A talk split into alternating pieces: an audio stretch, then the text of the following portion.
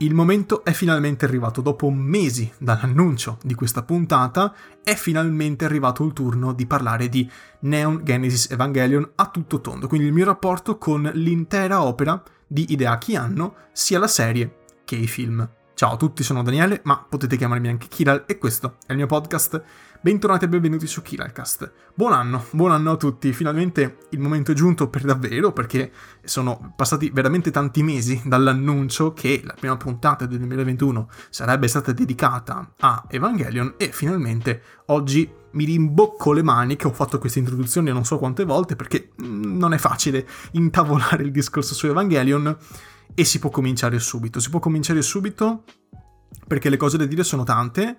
Dividerò come al solito la puntata in due parti. La prima, quella più importante, anzi quella più sostanziosa, sarà senza spoiler, e poi la parte finale delle mie trame, dei miei ideali, è con gli spoiler. Non so bene quanto durerà questo episodio. Se durerà tanto, vi metto anche il minutaggio, così potete andare a vedere in descrizione dove, eh, diciamo, beccare la parte che vi interessa di più, o quella con gli spoiler, che sarà appunto sul finale, o quella senza spoiler, che sarà in generale sulla mia esperienza con con la serie. Esperienza che non vi negherò è abbastanza travagliata, nel senso che ho visto per la prima volta io Evangelion quando ero adolescente, quindi alle scuole superiori, più o meno verso il, o il secondo o il terzo anno, quindi avevo più o meno 14-15 anni, e la prima volta che vidi la serie rimasi un po' confuso, ma questo credo sia una cosa, credo sia una cosa abbastanza comune quando si guarda un'opera come Evangelion. Rimasi confuso proprio perché non riuscivo questo, questo, è un potere particolare di Evangelion, cioè ti fa dimenticare quello che accade. Tu arrivi al finale chiudi tutta quanta la serie con i suoi 26 episodi, chiudi l'episodio 26 e non, non, ti ricordi bene, secondo me, come ci sei arrivato. Qual è il percorso che è stato fatto dai personaggi per arrivare a un punto veramente di caos più totale se appunto non sei abbastanza attento a tutto quanto quello che accade, se non hai visto la serie tante volte, perché parliamoci chiaro, Evangelion non può essere vista una sola volta, film compresi, per poter essere, diciamo, compreso al 100%. Non credo che esista una persona che può dire, dopo una visione di Evangelion, l'ho capito, perché non funziona così. Puoi quantomeno intravedere il significato, puoi apprezzare la storia, puoi apprezzare i personaggi, la profondità di entrambi questi fattori, puoi apprezzare anche l'intreccio narrativo, come i personaggi si muovono, insomma, ci sono anche banalmente la qualità delle animazioni, poi insomma gustarti la serie e i film senza particolari problemi, ovviamente se ovviamente ti piacciono questo tipo di storie, perché Evangelion secondo me è molto facile che stia stretta a molto pubblico, cioè sì certo è un'opera di massa, è un'opera che hanno visto praticamente tutti, però secondo me non a tutti piace allo stesso modo, c'è chi la adora perché se l'hai vista un sacco di volte, c'è chi ci fa i podcast sopra, come per esempio i ragazzi di Querti che hanno creato un podcast interamente dedicato a Neon Genesis Evangelion che si chiama Dummy System, però di base ecco io non credo che a tutti quanti piaccia allo stesso modo Evangelion, magari c'è chi apprezza di più la storia, c'è chi apprezza di più la sottotrama, c'è chi apprezza di più i personaggi, c'è chi apprezza di più l'ambientazione, però di base, da quello che ho sentito io dalle persone che me ne hanno parlato e a cui ho consigliato la serie, tutti mi hanno detto delle cose diverse. Addirittura c'è un mio amico che nemmeno si ricorda bene quello che è accaduto nelle fasi finali, cioè riesce a contestualizzare la storia, però alcuni personaggi io li cito e lui manco si ricorda che ci sono stati. Quindi è, è sempre molto nebuloso, molto complesso parlare di Evangelion. Quindi quando lo vidi per la prima volta rimasi un po', non dico scottato perché comunque mi ricordo che mi piaceva parecchio, l'ho vista con molto trasporto, tutta la serie, ancora non i film, però ero rimasto molto confuso, un, un, po' interdetto. Poi ovviamente ho visto anche i film conclusivi, Land of Evangelion, che è un po' quello che riscrive il finale nel senso di esplicitarlo meglio, però anche qua non vorrei fare spoiler, quindi mi tengo sul vago e poi magari ne parliamo alla fine. Quindi la, prima, la mia prima esperienza con Evangelion è stata un po' particolare. Poi col passare del tempo l'ho visto anche un'altra volta proprio perché recentemente Netflix l'ha introdotto nel suo catalogo, quindi gioco forza, non potevo non riguardarlo, anche perché avevo saputo che il doppiaggio era stato rifatto da zero e quindi ero anche curioso di sentire le nuove voci e in generale il nuovo adattamento. Dopo un primo inciampo con l'adattamento di Cannarsi, di cui ho già parlato anche nel vecchio podcast, se non erro, l'adattamento era assolutamente fallimentare, assolutamente eh, terribile, quindi dopo aver visto i primi 5 minuti mi sono allontanato perché era assolutamente inascoltabile, qualcosa, forse il doppiaggio più brutto, anzi scusate il doppiaggio, l'adattamento più brutto che abbia mai sentito in un anime in tutta la mia vita quindi non volevo più guardare quella roba lì, anche perché non, non riuscivo proprio nemmeno a entrare nel, nella storia come prima. Mi notavo queste frasi così tanto sconclusionate, così tanto strane, che non riuscivo nemmeno ad immergermi nel, nell'universo di Evangelion, che necessita un'immersione. Secondo me, per farsi piacere Evangelion, tra virgolette, è necessario avere quel gancio emotivo che ti fa entrare tanto nella storia, perché altrimenti se sei un po' lontano dalla narrazione resti un po' a metà, un po' lo guardi perché tutti ne parlano magari, però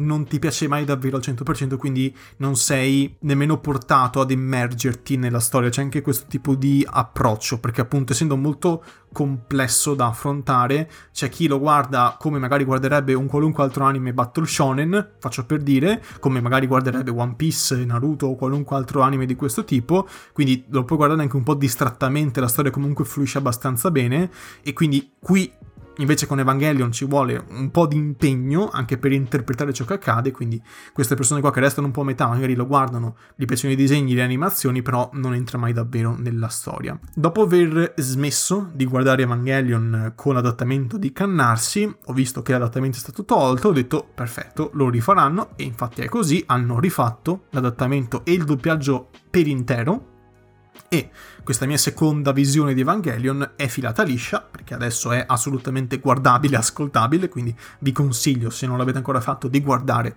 Evangelion su Netflix. E devo dire che la seconda visione è stata molto diversa dalla prima, nel senso che appunto questa qua è una cosa che Evangelion fa abbastanza bene, anzi forse abbastanza male sarebbe il caso di dire, e cioè che appunto dopo la prima visione ti fa un po' dimenticare quello che accade, quello che dicevo prima. Quindi io mi ricordavo molto poco.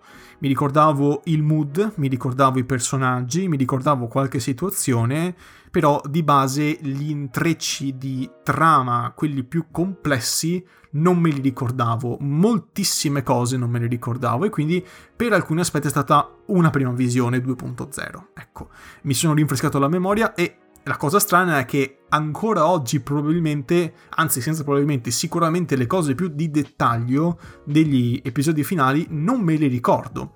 Tutti gli intrecci tra Adam, Lilith e tutte queste robe qua, che sono di macro trama, probabilmente non le saprei spiegare e, e sfido chiunque a dire il contrario. Sfido un qualunque spettatore medio a spiegarmi il progetto del perfezionamento della specie umana nei dettagli. Ovviamente a livello di macro trama me lo ricordo, però proprio i singoli dettagli minuti sui vari personaggi che vanno a mischiarsi, ok, senza fare spoiler, non me li ricordo, non mi ricordo tutte le situazioni precisamente. Quindi seconda visione assolutamente più anche coinvolgente della prima, perché la prima ti stordisce ogni episodio, eh, a parte i primi che sono molto classici, molto accoglienti, tra virgolette, nel senso che ci sono certi traumi che accadono nei primi episodi, però riesce abbastanza a inquadrarlo. È, è, verso la seconda metà che tutto un pochino, tra virgolette, si fotte e quindi devi iniziare a mm, guardarti sti, sti trip, sti flash che accadono ogni tanto e devi riuscire a tenere le briglie perché altrimenti tu resti indietro e non capisci più nulla di quello che accade. Quindi seconda visione sicuramente più entusiasmante della prima e appunto correlata, corredata da una mia visione anche del film. Eh, del film che avevo già visto ai tempi, eh, però riguardandolo con la nuova consapevolezza è stato sicuramente più, più, interessante, appunto Land of Evangelion, che è tra virgolette il vero finale, anche se non sarebbe corretto dire così, perché qua senza fare spoiler, gli episodi 25 e 26 di Evangelion sono un po' il finale da dentro il protagonista che devo ancora nominare, devo ancora dirvi nulla. Mentre il film Land of Evangelion è canonico, è fondamentale da vedere, quindi non si può, secondo me, guardare Evangelion senza il film. È quello stesso finale, però da fuori. Quindi visto con gli occhi, diciamo, dello spettatore che sta fuori dalla mente del protagonista. Quindi si vedono tutte le situazioni, si possono fare anche, anche, dei collegamenti, quindi si capisce che quella scena lì, che è mezza confusa nel finale originale, vista nel film, riesce a fare questo collegamento. Ah, ok, siamo a questo punto qua dell'episodio 25, per esempio, perché riesce a fare questi, questi piccoli collegamenti che sono molto interessanti da fare, secondo me. Dopodiché c'è tutto il discorso da fare del mio rapporto con il rebuild. Allora, io e il rebuild non abbiamo un buon rapporto. Allora, io i film del Rebuild, per assurdo, li avevo visti prima della serie. Questo perché quando appunto avevo 14-15 anni giù di lì, io guardavo gli anime su Vid, Vid, questa piattaforma di appunto streaming gratuita che ti permette di vedere, vedevo per esempio Full Metal Alchemist, vedevo Death Note, insomma c'erano un po' di, un po di cose interessanti a, quando avevo più o meno quell'età lì. E ci sono ancora, tra parentesi, quindi consiglio appunto. Se non avete Netflix magari qualcosina potete recuperarla da lì molto molto comodamente. Straconsigliata per esempio per Jojo oppure per My Hero Academia li trovate anche lì. O anche Cowboy Bebop che sto vedendo proprio in questi giorni. I film del Rebuild oggi non ci sono più su vid se non mi sbaglio li ho trovati prima della serie, ovviamente sapevo già che cos'era Evangelion e avevo provato a guardarli così. Pensavo andassero bene, nel senso c'era scritto Rebuild, saranno dei remake, non so, pensavo fosse un po' quel rapporto che c'è tra l'anime di Berserk, tutte le serie che sono disponibili, e i film che li riassumono, ok? Pensavo fosse un po' una roba del genere. E invece ni, nel senso che i film del Rebuild andrebbero visti dopo la serie e Land of Eva.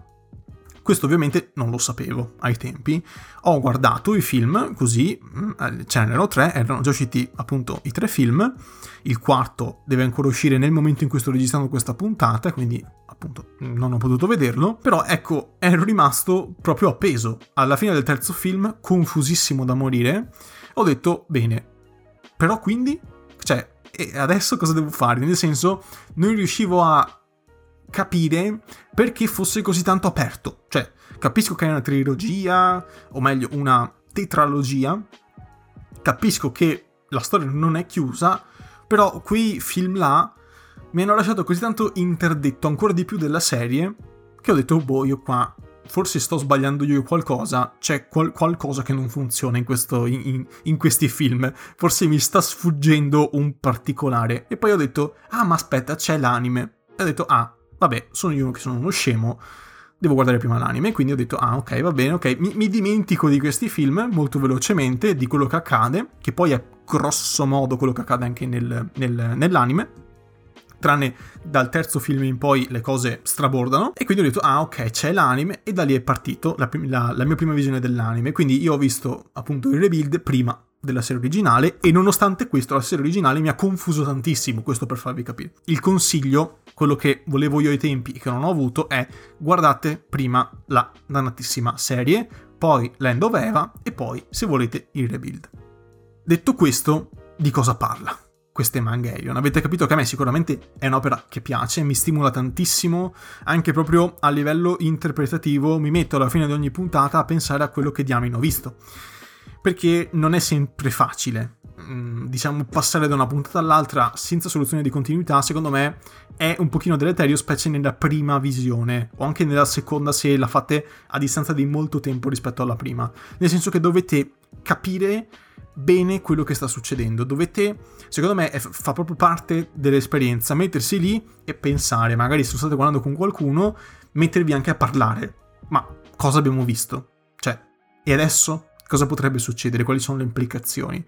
Questo secondo me è molto interessante da fare, molto stimolante da fare, mm, perché è un pochino l'obiettivo dell'opera, no? Quello di far parlare, di far discutere, di mettere a nudo alcuni comportamenti che hanno le persone e far parlare di questo. Secondo me è parecchio interessante, anche solo pensarci, ehm, vi prendete quel, quei 10 minuti, quei 5 minuti alla fine della puntata e dite, ok, wow, Intanto wow per la qualità delle animazioni che spesso è altissima, per la qualità della, della narrazione, della trama, dei personaggi che, che, adesso vediamo, però mettersi lì e, e riflettere un pochino. Eh, perché secondo me si può imparare tanto da Evangelion, specie nella seconda parte del, della serie, perché i personaggi sono tutti particolarissimi, tutti sono un pochino complessati, chi più chi meno, per motivi diversi, ed è interessante vedere come Anno riesce a sviscerare la psiche del, degli uomini così bene, banalmente raccontandoti una storia, senza farti gli spiegoni, ma semplicemente raccontando. È il classico show don't tell, cioè ciò che tu puoi capire dei personaggi ti viene fatto vedere su schermo tramite le, le loro azioni.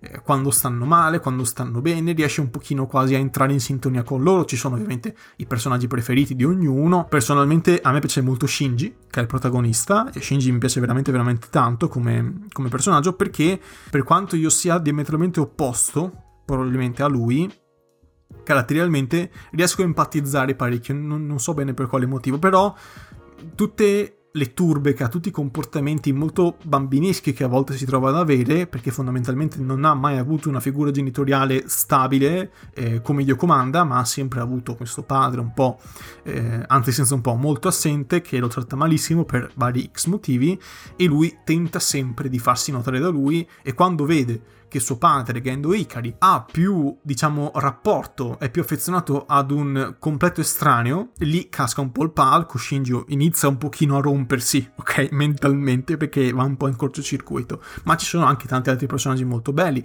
Asuka è un altro bellissimo personaggio, secondo me, e lo preferisco rispetto a Rei, per esempio. Qua c'è la classica diatriba Team Rei, Team Asuka. Io sono assolutamente Team Asuka, perché Rei fondamentalmente molto chiusa. Non riesco ad empatizzare con una persona che è così tanto amorfa. Cioè, lei capisco che ha tutto quanto il suo background, capisco perché è così, ovviamente da, da quel punto di vista l'anime spiega molto bene le cose e, e, quindi non ci sono problemi nel senso di dire non capisco perché lei è così, non mi piace, punto. Ma appunto comprendo il motivo del suo carattere, ma comunque non riesco ad empatizzare anche nelle fasi finali che sono molto rai-centriche mi hanno lasciato abbastanza freddo, ecco, nei suoi confronti. Questa è una cosa molto, molto a pelle che si ha con certi personaggi, perché sono talmente tanto ben caratterizzati che li senti proprio. Cioè, quando Shinji dice qualcosa, quando fa un ragionamento, riesce addirittura a, a, capire quello che sta pensando a un certo punto, con Shinji anche con Asuka, specie nelle fasi finali, che Asuka veramente, eh, la, la, la, mente di Asuka si apre allo spettatore, ti fanno capire tutto quanto, tutti i suoi pensieri, tutto quello che pensa e, e, e perché è arrivata a quel punto lì. Comunque sia, molto in soldoni, per chi non lo sapesse, Evangelion è una serie che potremmo definire real robot, nel senso che si sta parlando comunque sia di una serie con i robottoni, tra virgolette, e quelle virgolette non sono casuali, ci sono questi ragazzini che pilotano gli Evangelion, che sono appunto i robottoni, di nuovo, tra virgolette, nella speranza di sconfiggere gli angeli che sono i, tra virgolette, i cattivi della situazione, sono quelli che vogliono distruggere la Terra. La Terra è sotto attacco, ogni tot tempo arriva un nuovo angelo che è un, un, bestione, un mostro e questi angeli sono uno veramente più bello dell'altro. Non mi ricordo assolutamente i nomi, il mio preferito, se non mi sbaglio, è il quarto, ma non vorrei dire una sciocchezza, comunque sia è il cubo quello che spara laser dalla parte inferiore del corpo, del corpo, sempre tra virgolette perché non è proprio un corpo antropomorfo, è questo grosso cubone eh, rom- romboide che vola gigantesco e che riesce a trapanare il suolo fondamentalmente con, con, un raggio laser, se non mi sbaglio, che riesce ad arrivare fino al Geofront. Geofront è il quartier generale della NERF. La NERF è questa organizzazione paragovernativa, sempre, siamo sempre in Giappone comunque, paragovernativa che ha come unico obiettivo, come unico scopo uccidere tutti quanti gli angeli. E quando arriva questo appunto cubone che riesce a mettere in difficoltà seriamente per la prima volta la Nerf, vediamo il reale pericolo che possono impersonare questi angeli, cioè quando si mettono ce la fanno questi angeli a far vacillare le difese della Nerf, che in questo caso è la personificazione, se vogliamo, anzi l'astrazione del genere umano. Appunto ci sono uomini contro angeli, queste due specie molto diverse che quando entrano in contatto succedono vari disastri, quindi appunto è il caso di uccidere gli angeli quando si manifestano. Quindi da qui uno potrebbe dirmi, vabbè, è un Gundam con invece dei robottoni classici, con questi angeli e questi piloti molto complessati, volendo semplificare, che lottano come un classico anime con i robottoni contro il cattivo della situazione. Per, però non è così.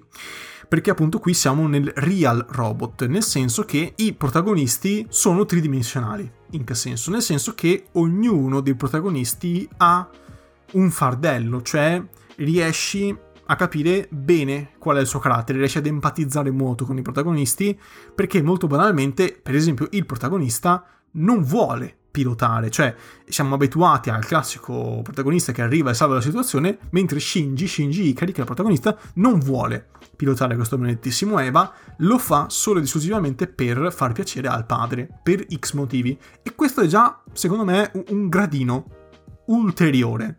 Cioè, è interessante vedere per una volta un personaggio, un protagonista che non fa l'eroe perché è senza, mai, senza paura, ma fa l'eroe perché è solo, fondamentalmente, e non ha altro modo per farsi notare dal, dal padre, che è la sua figura di riferimento, tra molte virgolette, nel senso che è la figura di riferimento che vorrebbe avere, se vogliamo.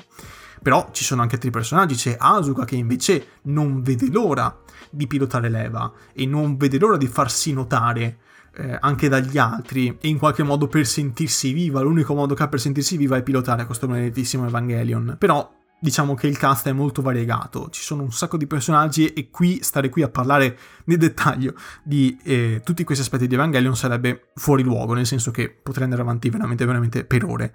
Eh, ciò che secondo me è importante da capire è che il bello di Evangelion è che ti fa entrare in contatto con delle personalità molto sfaccettate e molto particolari, cioè non aspettatevi i classici stereotipi shonen perché non li troverete mai. Questa roba qua, specie con i personaggi, non esiste. esiste. esiste. solo parzialmente, perché comunque sia c'è la tsundere, c'è quell'altra che è tutta taciturna, c'è invece quella che è mezzo ubriacona, c'è quello tutto quanto baldanzoso, ehm, insomma, comunque riusciamo a incasellare alcuni personaggi all'interno di questi stereotipi, però c'è anche tanto altro di più e in queste 26 puntate, compreso il film, compreso le build, ci fanno um, un pochino studiare quasi tutto questo cast così variegato. Volendo si potrebbe fare una visione della serie per intero per approfondire un singolo personaggio, concentrandosi solo per esempio su Shinji. Sarebbe stra interessante da fare, peraltro. Uno si guarda la serie stando concentrato solo sulle scene in cui appare lui in cui parla e in cui riusciamo a capire qualcosina in più di lui, anche solo per prendere degli appunti, ti viene voglia di prendere appunti a un certo punto, di dire ok qua ha fatto questo paragone qua, qua ha detto questa cosa qui, vediamo che ripercussioni può avere, vediamo perché l'ha detta, mm, cioè mm, veramente si ha come la sensazione di stare guardando delle persone vere delle persone reali, eh, forse appunto un po' esagerato, molto spettacolare, molto anime, però mh, mm, veramente qua, qua la, tutto il carico viene messo sull'emotività e sulle emozioni reali che provano i personaggi. Questa è la parte più bella in assoluto di Evangelion, anche perché Evangelion tratta vari, vari temi, oltre le appunto questa introspezione psicologica dei personaggi fuori scala, che io ai tempi non avevo mai visto da nessuna parte. In più, vabbè, ci sono tutti quanti i riferimenti religiosi che secondo me sono il meno cioè la, la, la, parte meno interessante, ecco, se vogliamo sicuramente si può fare uno studio su tutti i riferimenti e citazioni che ci sono a testi eh, della Kabbalah, testi ebraici, testi biblici, però appunto secondo me se ci si concentra su quello a, subito si perde tutto il bello dell'anime che sono i personaggi fondamentalmente poi si può anche fare ecco eh, si può andare a vedere da dove arrivano gli angeli tutte quante le simbologie le robe però io quello lo farei dopo, sinceramente, ecco. Ci sono vari altri temi, appunto psicologici e filosofici, c'è il concetto di io, di superio, il complesso di Edipo, l'introiezione, insomma, c'è la, per esempio la schizofrenia, eh, i disturbi della personalità, il dilemma del porcospino, che forse è quello più facile da cogliere, il dilemma del porcospino perché viene anche spiegato proprio dei personaggi, eh, e quindi Tut- tutto questo, cioè adesso non pensate di avere davanti fin da subito tutto questo carico da processare in qualche modo, anche solo mentalmente, perché tutte queste informazioni qui potrebbero allontanare molti, ma che magari potrebbero anzi apprezzarlo molto. Vi basta pensare che la prima metà, più o meno, dell'anime è molto, tra virgolette, tranquilla, cioè non è nulla in confronto con quello che arriva dopo. La prima parte, le prime puntate, servono a farvi capire come ragionano i vari, i vari personaggi, farvi capire perché magari Shinji non vuole sedere sull'Eva, perché Asuka invece vuole farlo, perché lei è così tanto in qualche modo apatica nei confronti del mondo, perché Misato è una mezza alcolizzata, anche se questo suo alcolismo viene trattato molto molto poco nella prima parte, eh, oppure perché ha questa storia d'amore molto conflittuale con Ryoji Kaji, che è un altro personaggio estremamente interessante. In ogni caso, ciò che secondo me importa capire è che si viene introdotti a tutto ciò, a tutta questa complessità, con calma. Ci sono sì dei, delle belle botte all'inizio, però vi assicuro che non è niente in confronto alla fine. Ma niente. Cioè, voi cominciate Evangelion e avete nelle prime due puntate la sensazione di sapere quello che accadrà, di sapere il finale. No. Se voi cominciate Evangelion e pensate di avere la situazione in, in pugno, dici, ah vabbè, ci sono i robot, ci sono i mostri e c'è questo qua che non vuole andare, è un po' complessato, però, però va bene. In realtà no. È impossibile, impossibile riuscire a scorgere la complessità di Evangelion dalle prime due puntate. Evangelion sicuramente riesce a sorprendere, mm, sta poi a voi capire se vi sorprende positivamente o negativamente, però sicuramente sorprende, mm, è, è imprevedibile. Ci sono delle robe assurde, ok? Quindi la cosa bella, secondo me, di Evangelion è che intavola, che mh, mm, mette a nudo tutte queste tematiche, appunto filosofiche e psicologiche, in modo maturo, complesso il giusto, e che comunque sia fanno riflettere tanto lo spettatore. È, è, uno, di quei, è uno di quegli anime, appunto come dicevo prima, in cui oh, alla fine di ogni puntata non è che devi metterti a riflettere, rifletti e basta. Cioè ti metti lì e dici, oh, ok, devo prendere fiato, devo mh, mm, davvero fare altro, per, per un pochino devi alzarti e distrarti, perché a volte ciò che accade è veramente, veramente pesante. In ogni caso, eh, altre cose che si vedono all'interno di Evangelion sono fondamentalmente i temi, per esempio, del conflitto nucleare, che viene trattato, specie nella fase finale, e la, la, tematica cardine è la comunicazione interpersonale, cioè riuscire a capire gli altri. Lo scopo, secondo me, ultimo dell'intero anime, dell'intera serie, è riuscire a capire come comunicare tra le persone, perché ci sono i fraintendimenti, perché a volte si creano delle barriere, appunto, dilemma del porcospino, perché è così difficile capirsi l'un l'altro. La cosa figa è che il progetto del perfezionamento dell'essere umano vuole portare ai massimi livelli questa comunicazione interpersonale. Quindi si, si gioca molto con questi con questi temi che sono mostrati coi robottoni, quindi non, non, è che si sta lì a filosofeggiare e basta. Ti vengono mostrati con i robottoni, però riesci comunque a cogliere i vari paragoni che vengono fatti dall'autore, cioè ti spiega queste cose estremamente complesse con i robottoni, ok? È, è, molto bello questo, è, è proprio quasi un'esca. Ti metti i robottoni, però intanto sotto traccia ti, ti, parlo di comunicazione interpersonale, del dilemma del porcospino, ti parlo di schizofrenia, mm, ti parlo di disturbi della personalità, così, quasi con un inganno, no? Quasi come un gioco di prestigio. Ti faccio vedere i robottoni, però intanto ti faccio ragionare su questo. Ed è estremamente figo questo qua, per esempio, è una cosa che mi piace tantissimo, tantissimo, e che nessun altro riesce a fare così. Eh, poche altre opere riescono a mettere questi carichi da 90, almeno opere animate che conosco. Quindi sicuramente Evangelion va visto. È, è un'opera, secondo me, imprescindibile per chiunque voglia appassionarsi, voglia approfondire seriamente il mondo dell'animazione. È, è, è uno di quegli anime che, che, come dico ogni tanto, va rivisto ciclicamente. Dopo 5 anni lo rivedi, perché puoi cogliere altre cose. Magari all'inizio, quando avevo 15 anni, mi focalizzavo sui robottoni, Adesso invece mi focalizzo di più sui personaggi. I robottoni sono secondari, secondarissimi. Sono parte della trama di per sé, ma non della sottotrama, che è quella che mi interessa di più attualmente. Poi magari tra cinque anni, chissà, me lo riguardo e magari empatizzo un po' di più con Misato, perché avrò più o meno la sua età. Faccio per dire, o con Kaji, insomma, dipende. Eh, ad ogni età, secondo me, Evangelion riesce a dare qualcosa ed è per questo che è interessante e può essere letto, anzi, può essere visto ad ogni età. In ogni caso, questa è la parte senza spoiler.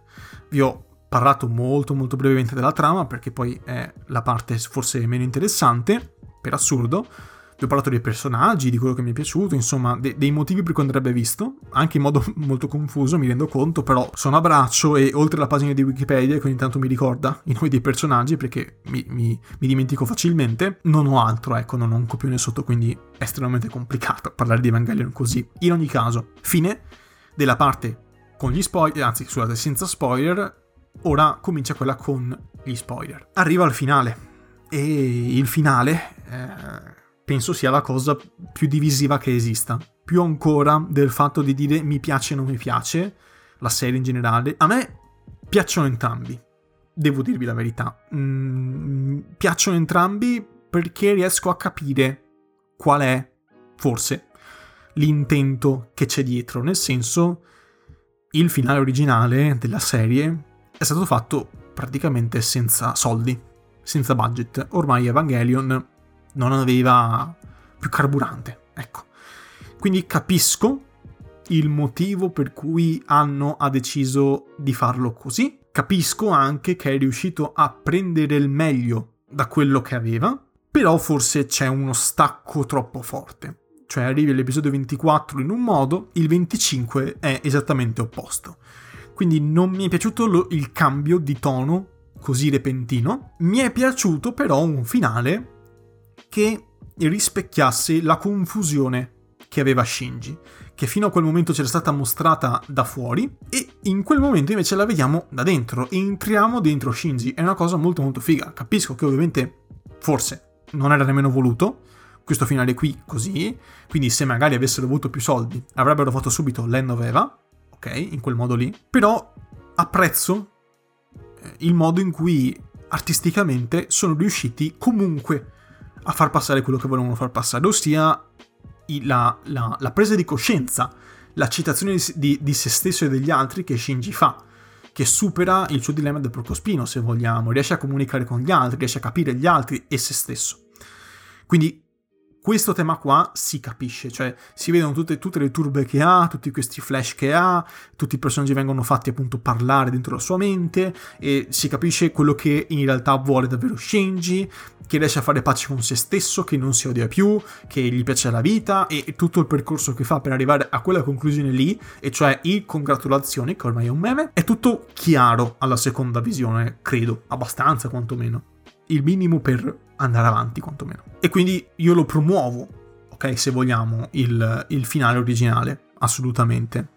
Alla prima visione però non mi era piaciuto, ma nel modo più assoluto, perché non riuscivo a capire, mh, mm, essendo arrivato all'episodio 24 con tanti dubbi, dubbi che non avevo più alla seconda visione. Quando parte l'episodio 25, con quel contesto lì, sei ancora più confuso e dici, vabbè, ricevo questa informazione a pioggia, però non ci sto capendo niente. Quindi eh, finale canonico, anzi finale originale promosso, però secondo me non era proprio volutissimo così, cioè se avessero avuto più soldi, come dicevo prima, l'avrebbero fatto diversamente e credo che non ci siano molti dubbi al tal riguardo.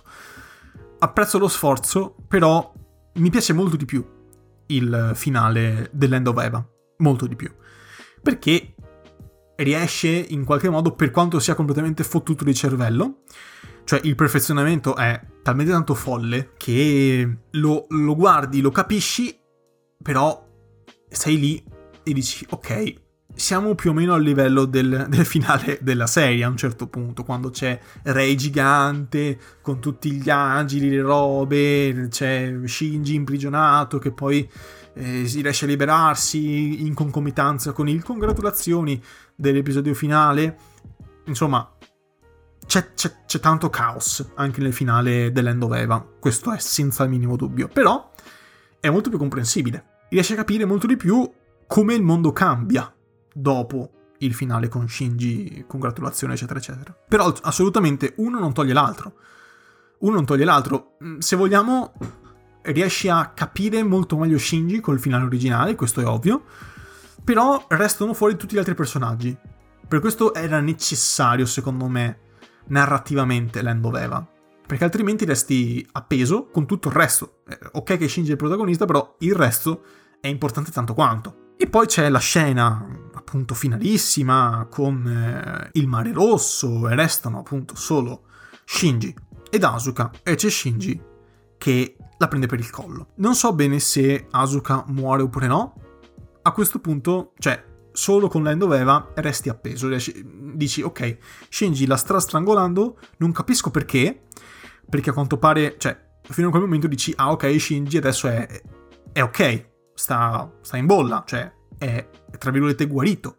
No, adesso si accetta, tutto il mondo è bello e, e dagli forti. Invece no, e invece fa quella cosa lì, che è in netto contrasto con quello che, con quello che è accaduto prima e con, e con la serie originale, e quindi resti completamente confuso e dici ma cosa sta facendo? Poi vedi lei che lo accarezza e dice che schifo mi pare, eh, una frase del genere, e dici ah ma quindi poi? E poi c'è il rebuild, e, poi c'è il rebuild, canonicamente, da quello che si capisce finora. Poi c'è il rebuild, cioè c'è un altro ciclo.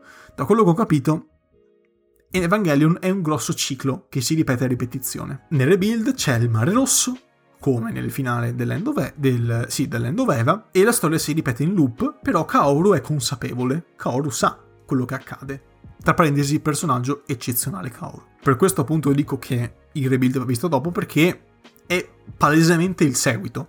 È il seguito, ma c'è questo loop infinito in cui cadono le stesse cose, però in qualche modo c'è quel, questa ripercussione, no? Si sentono gli effetti di quello che è già accaduto, almeno qualche personaggio, forse gli angeli, lo sanno quello che è accaduto. Anche lei forse lo sa. E quindi c'è questo. È molto interessante, dà adito a un sacco di teorie e per questo mi piace un sacco il rebuild. Per quanto sia diverso dalla serie originale, a me piace molto. Però dovrei rivederlo. Però l'idea di questa roba qua del loop mi piace tantissimo. E che sia Rei ad aprire e chiudere i loop, secondo me cioè, è, proprio una bella idea. Proprio una, una bella idea. In ogni caso, questo è il mio rapporto con Evangelion. È una puntata che è durata fin troppo, ci metterò un sacco ad editarla, aiuto, eh, però eh, ci stava. Dovevo farla, sono stato molto confuso, credo, quindi mi scuso per questo, però è l'unico modo per, per parlarne. Scrivere un testo per parlare di Evangelion mi avrebbe preso tanto di quel tempo e comunque sarei stato molto confuso, quindi meglio no andare a briga sciolta. Quindi, come ho detto, grazie mille dell'ascolto, in descrizione trovate informazioni utili, c'è il mio sito in cui poter commentare la puntata, vedere gli approfondimenti, tutto quanto. Potete anche contattarmi via mail, c'è il box con il modulo di contatto. Potete entrare in contatto con me in mille modi diversi, sui miei social, su, su Telegram, dove vi pare. In ogni caso, tutte le info nel sito in descrizione. Con ciò detto, grazie mille dell'ascolto, buon anno di nuovo e alla prossima.